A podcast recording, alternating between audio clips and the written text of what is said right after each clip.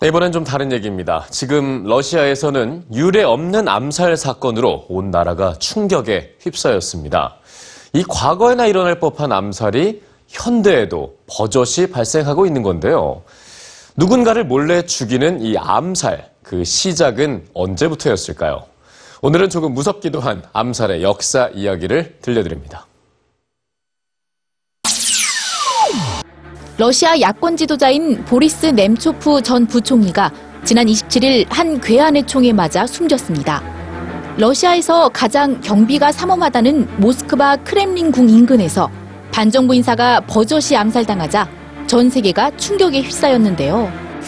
몰래 사람을 죽이는 이를 뜻하는 암살은 그 시작을 가늠하기 어려울 정도로 오랜 역사를 지니고 있습니다.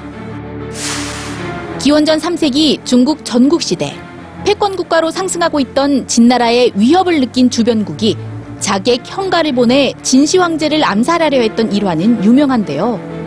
정적을 살해하는 순간 문제가 해결된다는 점 때문에 역사 속에서 암살은 주로 정치적인 목적으로 행해지며 오랜 시간 권력 투쟁의 도구로 활용되었습니다. 로마 제국의 율리우스 카이사르의 죽음은 역사상 가장 유명한 암살 사건으로 기록되고 있습니다. 여러 전투에서 승리하며 정권을 장악한 카이사르가 그의 독재를 우려한 원로원 의원들에게 암살을 당한 건데요.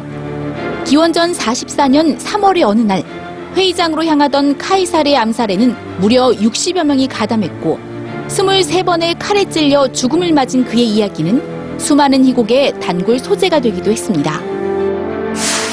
중세시대에 접어들면서는 주로 종교적인 문제로 인한 암살이 공공연하게 자행되었는데요.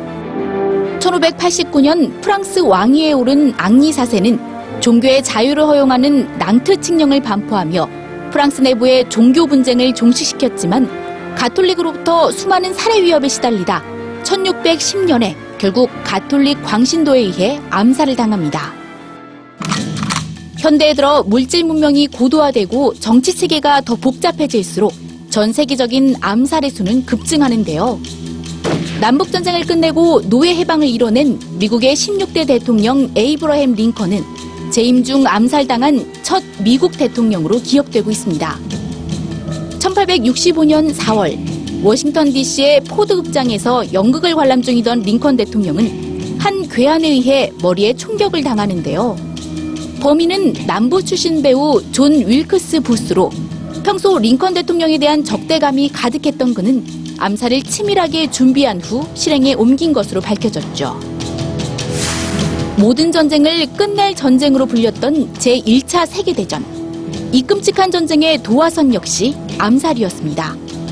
오스트리아의 프란츠 페르디난드 황태자 부부는 1914년 6월 보스니아의 수도 사라예보를 방문했다가 세르비아 민족주의자인 가브리오 프린치프의 권총에 맞아 사망하는데요.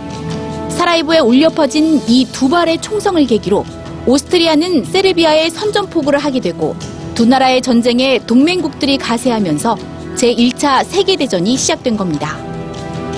이후 1948년에는 인도의 정신적 지도자인 마하트마 간디가 암살됐고 1968년에는 미국의 인권운동가인 마틴 루터 킹 역시 백인 우월주의자에 의해 생을 마감하게 되죠. 세계사의 거대한 흐름을 바꾼 역사적 인물들의 예상치 못한 죽음. 암살의 잔혹사는 여전히 계속되고 있습니다.